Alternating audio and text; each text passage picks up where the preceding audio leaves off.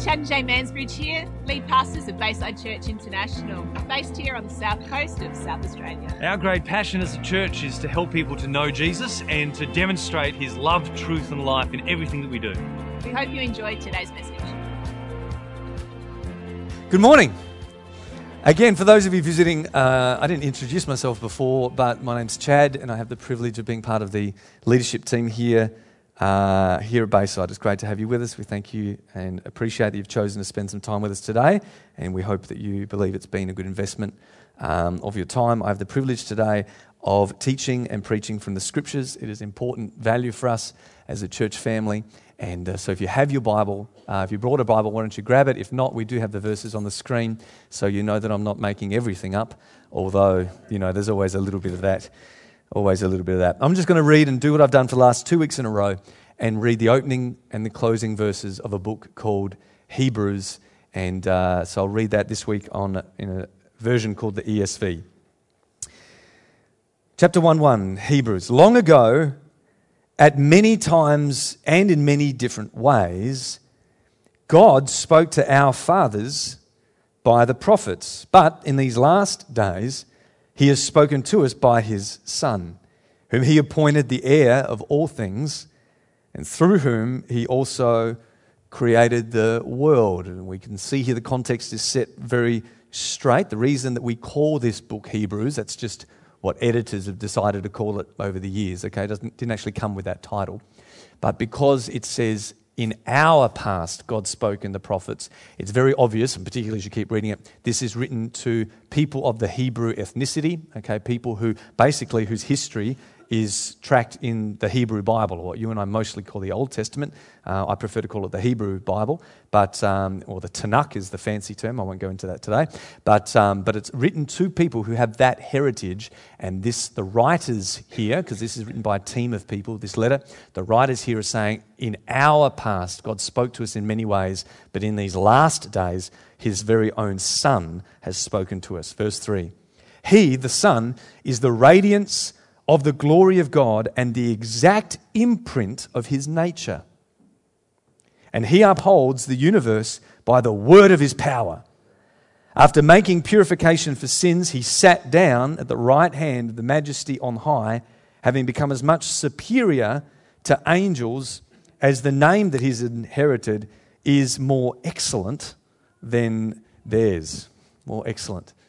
Like the Wayne's World version. Okay, so only some of you got that.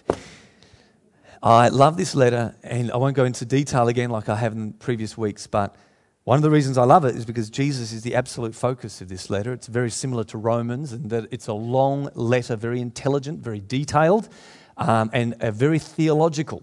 Uh, but unlike the book of Romans, it's written, as I said, to a Jewish people, a Jewish audience. So there's a lot of scripture in there and a lot of biblical concepts that come out specifically related to people who have a grounding in Hebraic thought, okay, or in the Old Testament scripture. And as I said, one of the reasons I love it is because it talks about one of my favorite subjects.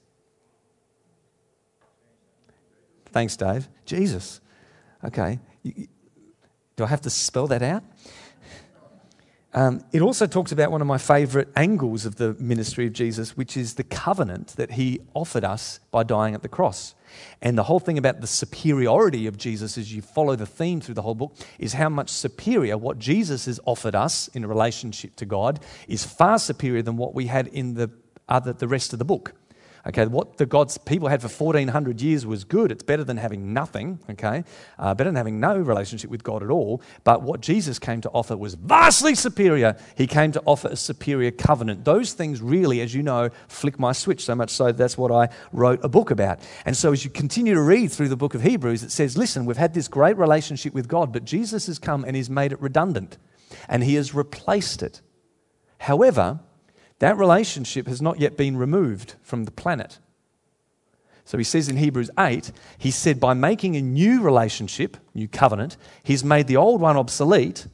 And what is obsolete and what is aging will soon disappear, although it hasn't disappeared yet.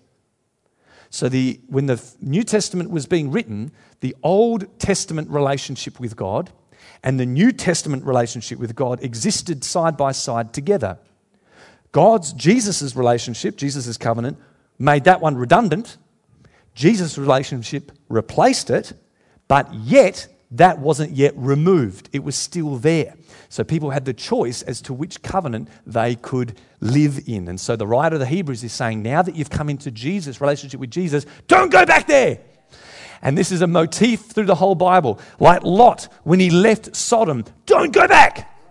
When Israel, when they left Egypt, they come into the promised land. They come into Jesus, okay? A new relationship with God. Don't go back to what you had. In fact, it's fascinating. But the book of Revelation, chapter 8, most people believe, talks about the um, Old Covenant Jerusalem. And it, it talks figuratively about this relationship with God being like Sodom and Egypt. Okay? So he's saying, listen, don't go back to Sodom, don't go back to Egypt, don't go back to that because you have been given something vastly superior. It is a great book to talk about once you've t- taken hold of Christ, don't let go of him because what you had before was useless, pathetic, and weak and aging. And he says it will soon disappear. Don't go back there. That is the context of this letter. It's a little bit like Paul when he brings up the issue of Ishmael and Isaac in Galatians. Okay? Abraham had two sons. The first one was Ishmael, who he looked after for 14 years. Then Isaac was born, and this 14 year old teased the little baby. And he says in Galatians, this Isaac is the one who will become the heir. And so in Genesis, he says, I want you to keep Isaac, but tell Ishmael, your time is gone, away with you. And he says, This is what the old and new covenant was like. 14 centuries, God had a covenant relationship with people. Now that a new covenant has come, he says in Galatians, get rid of the slave woman and her son. But in the meantime, they existed side by side. That is kind of like this theme that goes through. And if I had my preference on teaching through the book of Hebrews, that is what I would teach. Because it would just flow out of me very, very simply. The first 12 chapters of Hebrews are an awesome treatise on the gospel. And if I had my way, the authors of Hebrews would have finished it at chapter 12. when it says, My God is a consuming fire, so fix your eyes on Jesus. But they don't finish it there. They keep writing. And they write chapter 13. And chapter 13 deals with some real life issues. Because let's face it, I'm a bit of a coward and while Jesus is real life issues and relationship with Him is the thing that matters most, and while my comfort zone in preaching is in this space, sometimes God brings the rubber hits the road reality of real life, of how we live out our life on this planet. And that's what chapter 13 about is about. It brings up some real life issues, and that's why I've called this mini series last but not least, where we're not looking at the first 12 chapters of Hebrews as much as I'd love to. We're looking at the last chapter and some big issues there. So I want to read. Uh, this is called Last but Not Least, a short series of big issues from Hebrews 13. La- the first week we looked at the issue of sex and marriage. I said sex just to get your attention in case some of you are switching off. We looked at the issue of sex and marriage, and in, in verse, I think it's about four or five, something like that. So we discussed that. We talked about honoring marriage. And we did that actually not only because it's in the Bible, but in response to some prophetic dreams that people in our church were having. Three people at least all had dreams within a short, very, very short period of time about disrespecting marriage. And so I brought that word about honoring marriage. We talked about the way we honor marriage is that we keep it praiseworthy. Uh, we acknowledge that it is a praiseworthy thing that we make it public, but we also keep it private, that we make it a priority, and that we keep it pure. And so we looked at those five things. You can get the recording, have a listen to that when we spoke about marriage. In the second week, last week, I looked at the issue of money, looked at the issue of finances. And while there are many things we could say about that, the point of verse 5 to 6 here and regarding money is all about choosing contentment over compromise. Okay, that's the context. It's choosing contentment over compromise in regards to money. Well, today I want to look at another subject and uh, simply called this, last but not least, loving church. Loving church.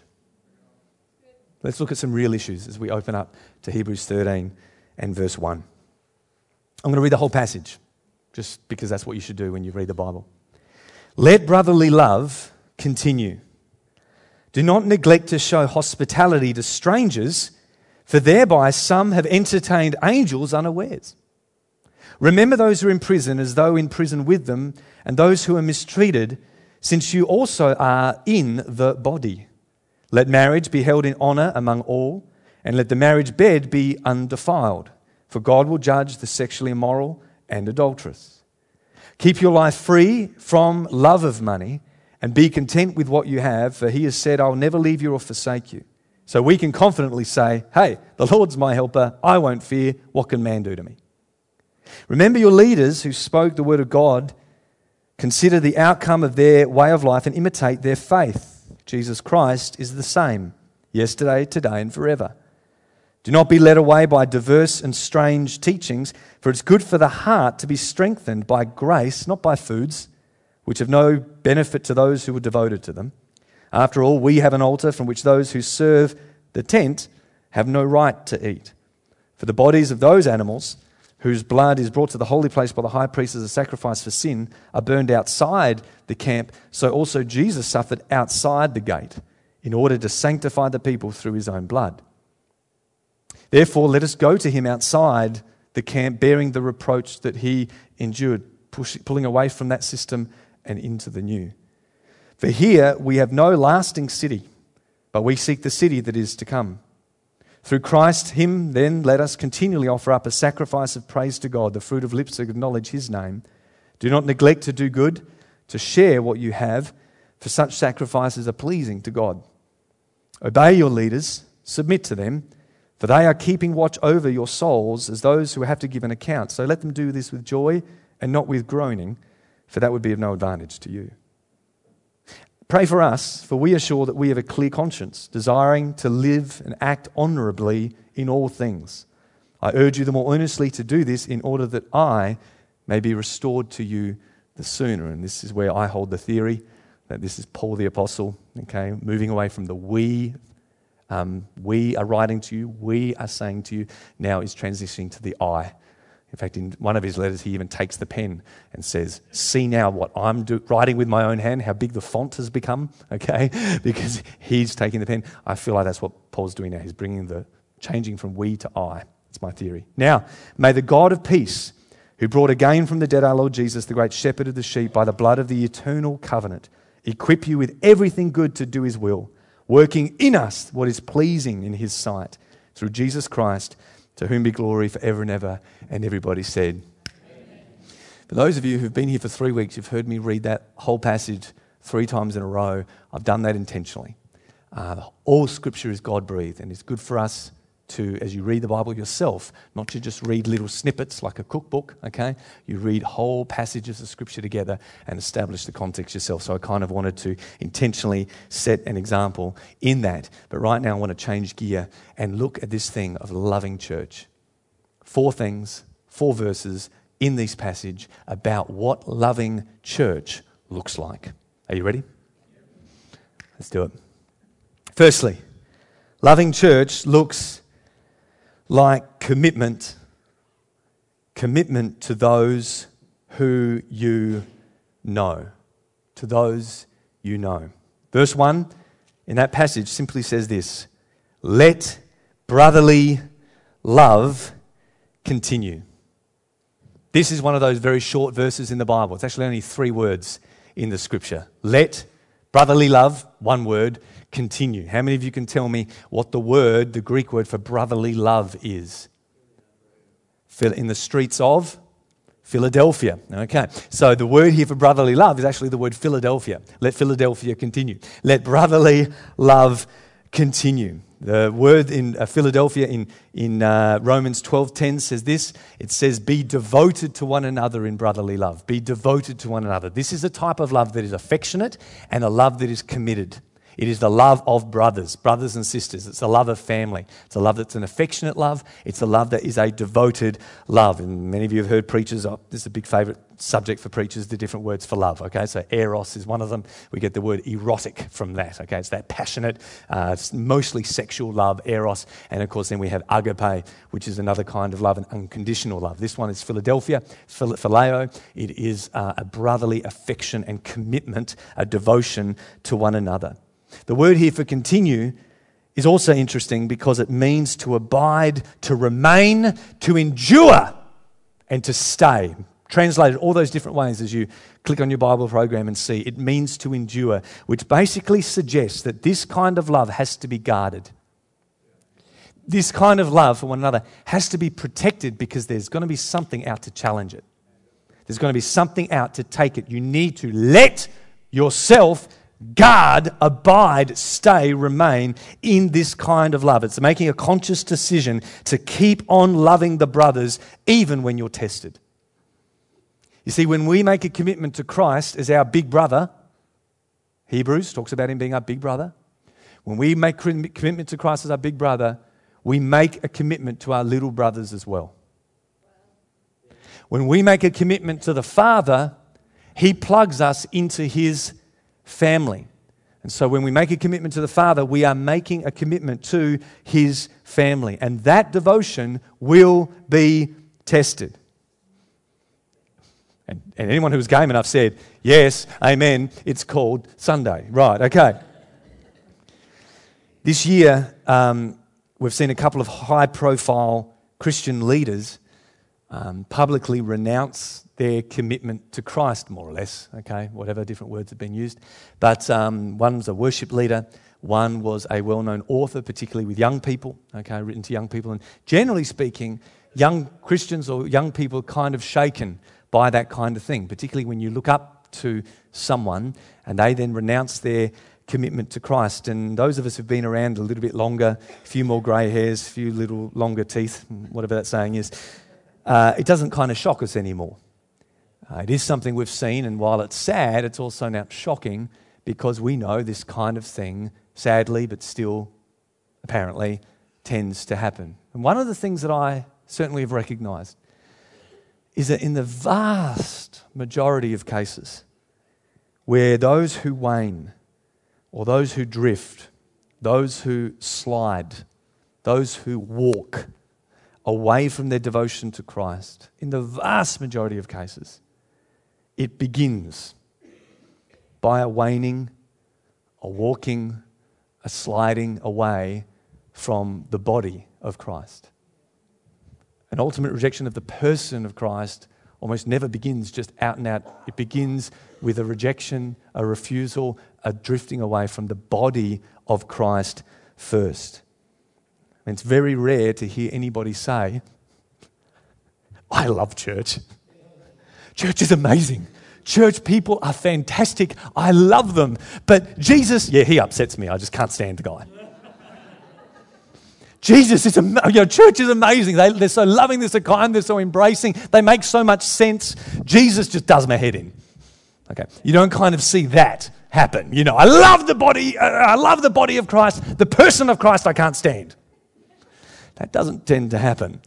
Tend, what tends to happen is that I can't stand the body of Christ.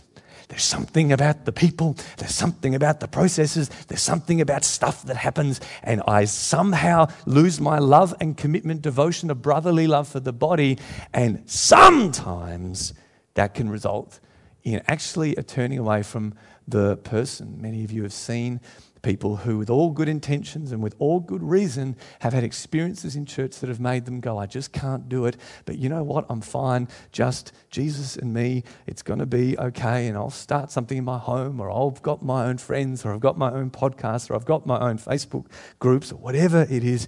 And some of you know some stories. This is not a formula. I'm just saying that on some cases, you see that friend who, taken out of the ember of the fire, is no longer burning for passion to Jesus like they once did. I'm not saying that always happens, but I am saying there is something that will um, attack, as it were. There is something that will challenge this brotherly love. And so the Hebrew author says, Listen, let it continue. The fact he has to say that is an admission that love for the church, commitment to one another in brotherly love, will be challenged. So remain committed to the person of Christ, and he, uh, which he said for 12 chapters. Don't let go of Jesus. And now he's saying, now remain committed to the body of Christ as well. One of our pillars here at this church, we believe, we, we describe ourselves as a family of friends. We believe in generations. We believe that with God, who is our perfectly heavenly Father, we therefore, knowing who He is, esteem and encourage one another by placing priority on community, on care, and committed covenantal relationships. We're in covenant with Him, and He has brought us into covenant with one another. What does loving church look like? It looks like being committed to those that you know. Amen. Secondly, loving church looks like acceptance of those who you don't know.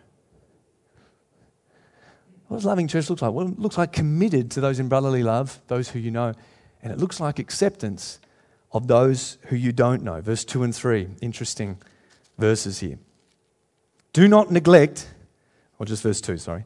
Do not neglect to show hospitality to strangers, for thereby some have entertained angels unawares. Do not neglect to show hospitality to strangers. So the word hospitality uh, is also a phileo word. Okay, it's phileo xeno with an X. Okay, so we get the word xenophobia. It's like the very opposite. And a xeno is a stranger.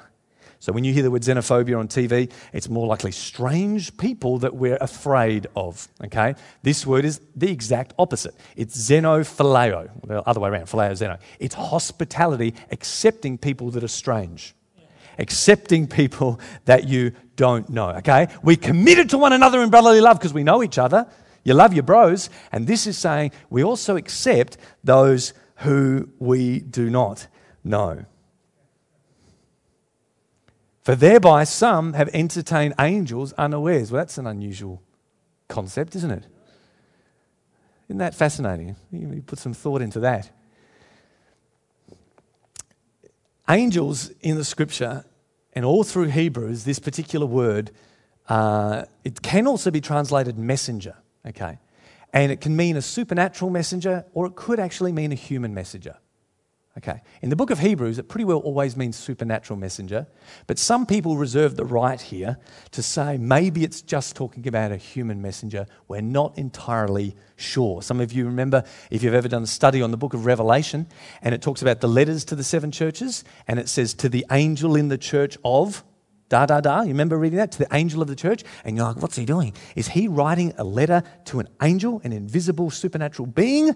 Or some people say, no, no, no, it's the messenger of that church. It's like the go to person, it's the contact man, okay? It's the face of the guy, the main guy or girl or whatever, okay? It's the messenger of the church. We don't know. The point is, angel might be a supernatural messenger, it might be a human messenger, we're not sure. He may be alluding, remember, this book is written to people who understand the Old Testament, so he may be alluding to the stories in Genesis 18 and 19 where Lot and Abraham entertain these two strange men that come to them. And they end up being angels. Okay, the whole Sodom and Gomorrah thing is because these men, these angels, take Lot by the hand and say, Get the heck out of here, boy, because something's about to go down. All right? So these are supernatural beings that appeared like humans. Now, in the Christmas story, they don't seem to appear like humans. They're like in the sky singing, whoa, you know, all that angel stuff. But here it seems that they're appearing like men. They thought they were men, but then they, wow, they actually ended up being supernatural beings. It's possible that's what he's talking about here. It's possible he's just talking about a human messenger. A little bit like the story of Rebecca when she's by a well one day and she's feeding her animals, okay? And a guy comes along and says, Do you mind feeding, helping feed my animals? And she says, Yes, I'd love to do that. And she serves him, and without knowing it, that man was a messenger who had asked God that day for a sign if I am welcomed by a woman that says this, I know that God has spoken to me. You just don't know. Maybe he's saying, don't forget, as the Christian church, entertain God's human messengers. Uh, you don't know what kind of stranger walks through the door, what they have asked God to confirm to them that day. You don't know today whether someone has come here today for the first time that's a stranger. You don't know if that person sitting here today that you don't know is actually came here today and said, I'm looking for a church to make my home. I'm looking to consider whether we are called to this area, whether God is on our case, someone who might be the next great evangelist of this church home.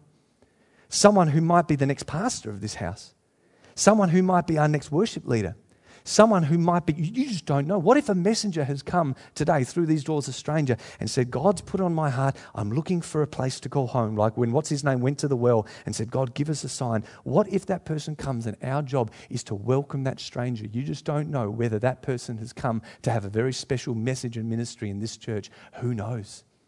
Who knows? What's our job?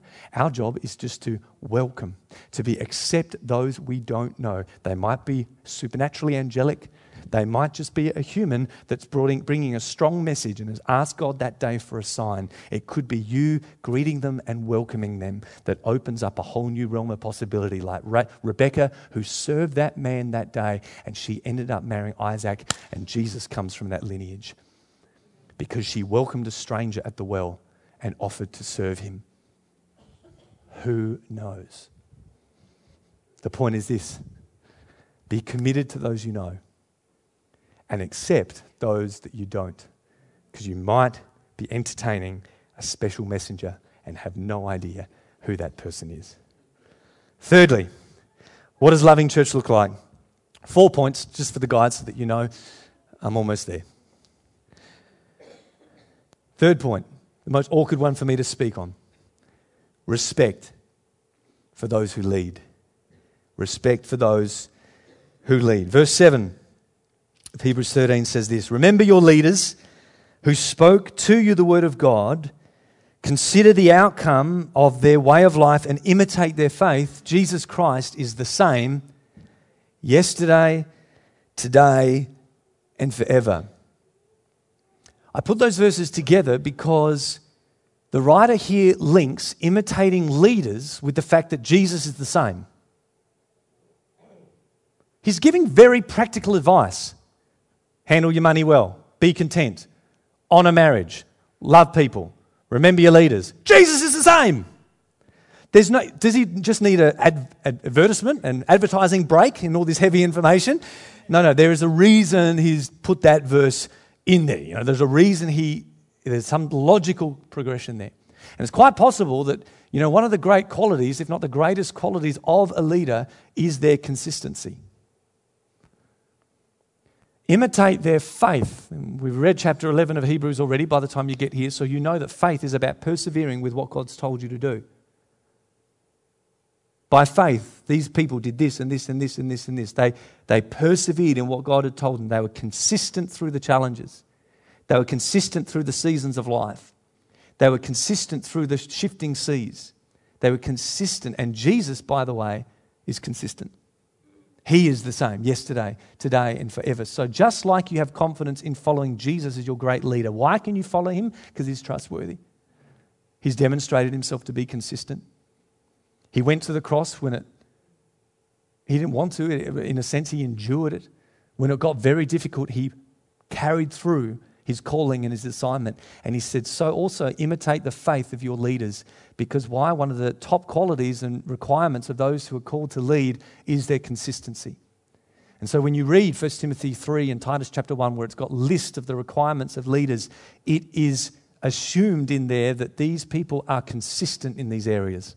They're not just honest once, they're honest consistently. They don't just have respectful families on Sundays, they are consistent with their respectful families. They're not just given to drunkenness, you know, uh, on Friday nights. No, they're, they're not given to drunkenness consistently. Okay, there's, there's like this consistency that is really important to be leaders. It's one of the main attributes of a good leader.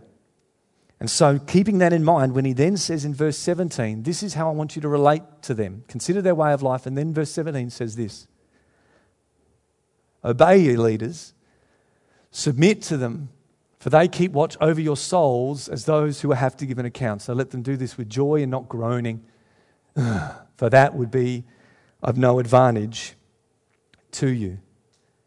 How many of you feel like the words obey and submit? They're kind of harsh words, aren't they? They're kind of like,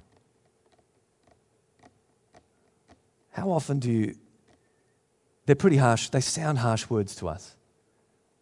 Obey and submit. And so, what you do is you click on the Greek and you try to catch the heart of what could be written here. The word obey in the NIV actually says have confidence in. It means trust them, have confidence in them. it doesn't mean do what they say all the time, it just means have confidence in them. So that word can mean that. The word submit is also interesting. It means to surrender, to not be resistant.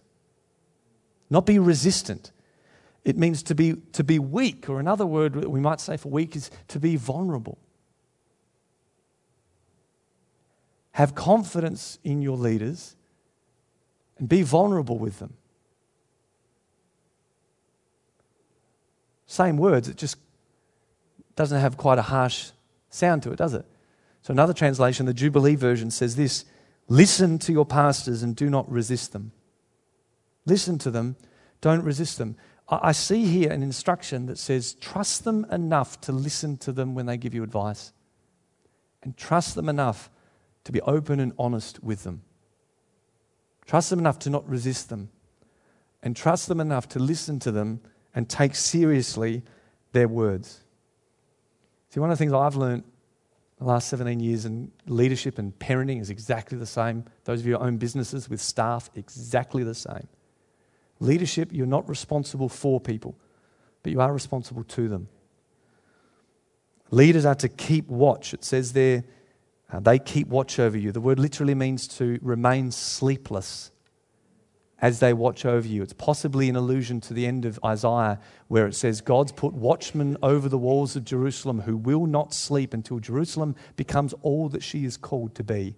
There's like this tireless duty, knowing I see the potential in the city of God. I see the potential in people, and I'm tirelessly wanting them to be at their best. To, I'm uh, tirelessly wanting to see the potential come out. That's what it means to watch over their soul. The word for soul in the Greek is psyche, where we get psychology from. It's about health. I'm constantly watching over the health of this group of people that I want to see be at their potential. You see, leaders are not just people that are consistent leaders, good leaders are people that truly care that truly care. They give watch. They are tirelessly overseeing, wanting the best of the flock that God has entrusted with them. To lead people, you need to care for them. And that's why sometimes leading people can be a drain. And it's not necessarily the physical responsibility, but it's the weight on the heart when you really care for someone. And so, Paul in Galatians, you know, he says to them, when they're going into a different gospel and turning away from him, and he's like, his heart breaks for them. And he says, My dear children, I am in the pains of childbirth for you. well, the lady said, Yeah, right, Paul. Good one, mate. Um, I'm in the pains, he says, of childbirth because I want to see Christ formed in you. Not you in Christ, that's already been done. You're in Jesus already. He says to the Galatians over and over again, You're in Jesus, that's done. But I'm in this pain because I want to see Christ come out of you. And I'm perplexed and bewildered that you'd be turning away from this high calling that you've started in. Why would you turn back? He says a similar thing to the Corinthians when he says, I'm a jealous for you with a godly jealousy. I promised you to one husband, I promised you to Christ, and now I'm in turmoil thinking that your pure devotion to him might be turned away like the serpent's cunning. I promise you, as a pure virgin to him, and he yearns for them. It's like this is the guy that said, You know, shipwrecks, whipping my back, persecution from religious people, light and momentary. No worries, mate. But what caused him pain and what caused him anguish was seeing the people that he watched over their souls and seeing them not trust his words and seeing them turn their heart and be resistant toward Him, that was such a burden for Him. The responsibility of leadership is weighty, but it doesn't need to be a burden. Those of you who are parents know that because you've said to your kids, even when they're adults, why do you have to make this so hard for me? now, the responsibility of parenting is weighty. But it doesn't have to be a burden. You're making this harder than what it needs to be. It's the same thing in that pastoral heart because, after all, this is all in the context of family. I told you that after I preached on marriage a couple of weeks ago, I had to, I made an appointment with my counsellor. Okay, so I did that. Just want you to know. She said, "How you been going?" I'm like, "Yeah, I've had a couple of, uh, yeah, last few weeks had a couple of funerals. People who died well before their time. It's been a bit, been a bit challenging, and uh, that's just something I have to do." And I said, "But you know what? I actually find like I thrive in those situations. Like there's a weight when you're conducting a funeral for someone, but it doesn't burden me. It's weighty. It's serious." But I kind of find like I thrive in those situations because I know if someone's going through a crisis, I'm the guy to be there. I've got a steady hand. I'm, i actually, in a sense, enjoy. That's a terrible phrase. No, I don't take away enjoy. I thrive in those situations. I say it's other things that do my head in. It's not actually doing the funerals, it's other things that tend to do my head in. Why? We see Paul hear that same thing. There's no greater pain or burden than seeing someone who you, people that you love and care for, whose hearts begin to move away from you. In the last month, I've spoken to two business people. One of them's here, one of them just in the community. And they tell, told almost exactly the same story about taking a young employee, giving them an opportunity, pulling them out of a bad scene, lifting them up, seeing their life come back on track, earning money, having dignity, having respect. Put risk into them. Give them opportunity. Invest confidence in them. And then watch them be beguiled by an outside opportunity where the grass is greener. And come to them and say, please don't. Trust me, this is not as good as it seems for you. And in both cases, to see them dismiss that advice and go out and the predictions just coming true of something just collapsing in a short period of time. And the pain of these business owners is not that they lost a good employee. The pain is that I actually care for that person. And that person closed their heart to me when they could have and should have trusted me. And this is what we see in Jeremiah. You know, Jeremiah is known as the weeping prophet. Okay, how many of you know that? He's a heart guy. He's one of those heart guys, right? All the way through Jeremiah, he talks about the heart, the heart of God, his heart. His heart's breaking. He's a real heart guy. And yet, he's not only the weeping prophet, he's also the I told you so prophet. Because one of the things as you read Jeremiah is he says, Listen, this is going to happen unless you do this. And it happens exactly as he says. He warns them, No, no, no, please don't do that because if you do that, this is going to happen. People don't listen, they go away. And so the same guy who is proved right is the I told you so prophet, is also the same guy who's broken because he knows his advice is coming from a good hearted place where he loves those people. And that burden for him was not a burden of these people, this city, Jerusalem's making me look bad as their prophet. No, it's like I love this people and it breaks my heart when they do not obey and submit. No, when they do not have confidence in me and when they are resistant to me. That, Jeremiah says, it just broke his heart. And many of you as business owners, many of you as parents, know what that's like. What's the point, Chad? The point is this Hebrews 13. When you have leaders that you know who's harder for you, that cares for you, trust them. Show them the kind of respect that will listen to their advice, take it seriously, and show them the kind of respect that keeps your heart vulnerable toward them. Respect.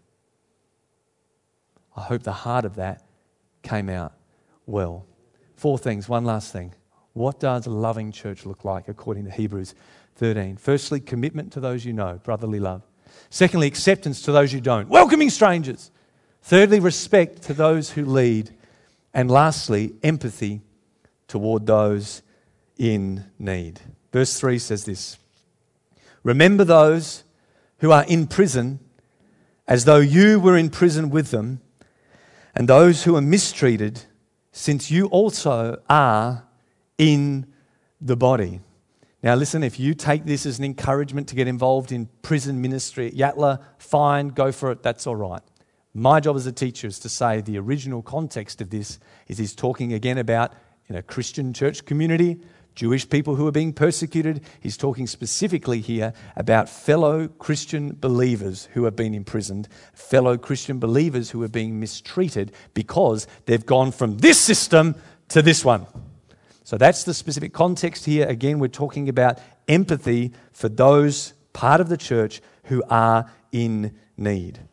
Empathy is about the ability to understand the feelings of another person and to therefore treat them accordingly. To understand the, someone else's feelings, to treat them accordingly. Some of us are better at this than others simply because of our temperament, but it still is something that all of us can grow in being kind to people, seeking to understand what they are going through. I like this translation. It says here, remember those because you also are in the body. In the body. Now, listen, take whatever you want from this. As a Westerner, we tend to read that, and some modern translations put it this way, where they say, Listen, you remember people suffering because you yourself have a body, and you can imagine how hard it would be if you were suffering as well. But the Hebrew mindset, remember, is collective. It's a, it's a collective thing. He's saying, Remember those who are suffering because you are in the same body as them. You're in a, the body of Christ. So Paul writes to the Corinthians and he says, When one part of the body suffers, the whole body suffers with it. When one part of the body rejoices, the whole body rejoices with it. When you don't have to get your toes cut off, the rest of your body is pretty damn happy about it, all right? Because that is one body part that had a great story.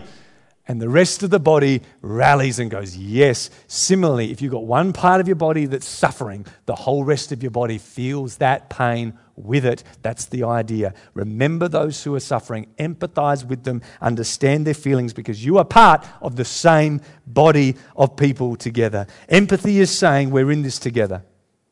You're not alone in this struggle. Empathy is about coming alongside and saying, I get it. We've got this. Empathy is about remembering those who are struggling. Sometimes it takes a calendar reminder on your phone. Malcolm does that a lot. Remembering a special anniversary of someone when a loved one died and putting it in your phone to go, I'm going to make sure that on that birthday or on that anniversary or during that week, I'm going to make contact with them. It's remembering those who are suffering. Sometimes remembering is just that little gesture over coffee that's a tap on the shoulder that says, Hey, I've been thinking about you this week. Sometimes empathy, in the case of a uh, deceased person, for example, is going up to someone and saying, Hey, I was thinking about so and so this week. They were amazing. Something, just some type of I understand, making a statement, I'm standing alongside. Sometimes empathy is doing what many of you have kicked yourself over in the past. When you're at home doing the dishes, you're in the shower, you're in the car, and you feel the Holy Spirit remind you of someone, and you don't do anything about it, and you kick yourself that week when you hear that they were going through a hard time. Sometimes remembering someone is just being open to those whispers and going, I don't know what that person's going through, but I'm going to call them. And just call and say, Listen, I was thinking about you. I don't know why. Just want to let you know I love you. Remember those who are suffering and be empathetic. Sometimes it's coming alongside to help struggling family members and showing a true opportunity to demonstrate God's love. What does it mean to love church? Be committed to those you know, be accepting of those you don't, respect those who lead, and be and demonstrate empathy toward those in need. And hopefully, Dave's not the only one that notices the acronym there and can remember at least one of those this week. You say something quick, and then I've got something to read out. I don't know. Um, just as Chad was talking about empathy, I was thinking about the, the body and, and the church, and I kept looking into his eyes, and I'm allowed to do that. But um, But it just kept making me think, you know, when it comes to our eyes, when it comes to our minds, we often think about ourselves. Okay, so I'm coming to church and I think about everything about me, I think about myself. You know, that's quite often the way we, we go. I mean, shall I get there early or shall I get there late? I don't really like talking to people, so I'm going to get there late, okay? That's thinking about yourself. But when it comes to our eyes, our eyes don't focus inwards, they only focus outwards.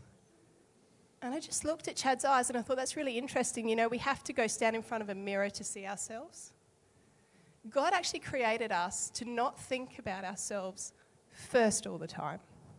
He actually created us to look out and see the people in front of us and them.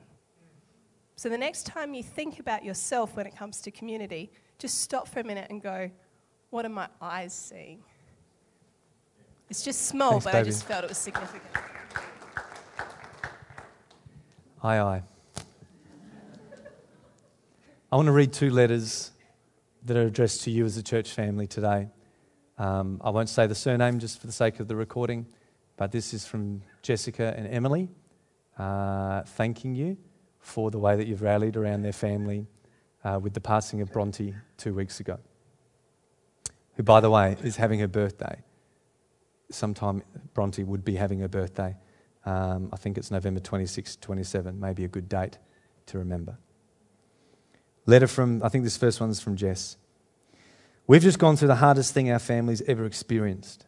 The absence of our mum is obvious and painful, not just for us, but for everyone who had the privilege of calling mum a friend. There have been so many wonderful people who have supported her and our family from the very beginning. There are no words to say to you who've given your time, your food, kind words, and comforting hugs to Dad, Emily, and myself over the past year. The many hours and days that so many people spent beside Mum in hospital was just overwhelming to see. Mum and I walked into this church building at the end of 2013 and instantly called it home. She loved it here. She had friends, she had an extended family. And in this last year, that family rallied together to support Mum and us in so many ways. We weren't forgotten by not being present. Even in our absence from Sunday services this year, I felt more connected and more a part of Bayside than ever before. The 6th of November was a hard day celebrating the life of our wonderful mum, but this is where our church family came out and put on such a beautiful farewell to her. We want to thank everyone who put aside their time, who helped cook food, set up, serve, and pack up. We couldn't have done this without you. We are so blessed to call Bayside home. Thank you. Emily, this has been the toughest year of my life. I'm still coming to terms with everything that's happened. Sometimes I feel completely alone, but I know I wasn't. No matter what, there was always someone I could call. I've never truly experienced the church as being my family until this year. I haven't attended as much as I used to. Working away and having a lot on our plates has made it hard for me to be there, but I know I can call Bayside my family. My mum, Bronte, was a member of Bayside for about seven years. She passed away from cancer, and it was what felt like a long battle. It was nowhere near as long as some. Members of the Bayside family, including Glennis, Malcolm, Trevor and Anne, and Chad, were there every step of the way. It's been so touching to see how much love of Christ is shared through you. So much selflessness and generosity was shown to me and my family through you all. I want to thank each and every one of you who prayed, who sat with mum, who checked in with us, cooked for us, helped with the funeral day, and more. It's been so overwhelming to see how much help we've had. Some of you I don't even actually know.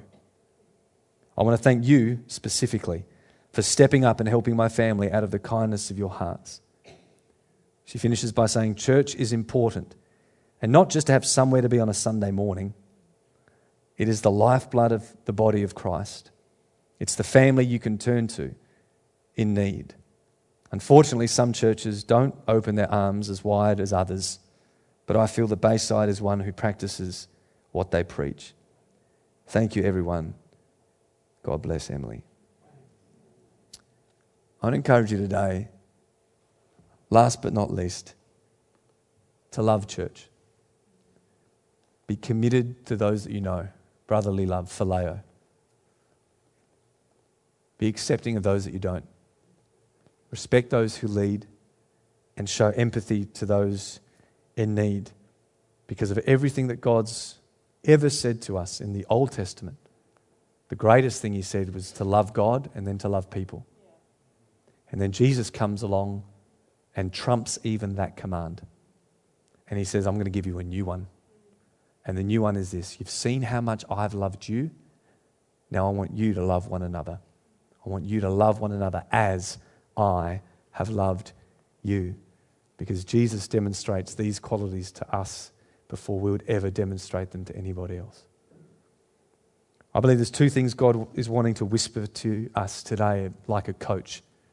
He's wanting to say, Well done. And he's wanting to say, Take note. Well done and take note. Two questions, and then I'm done. Of these four things today, what is the thing that Holy Spirit wants to speak to you and say on that issue? Well done. Hey, well done.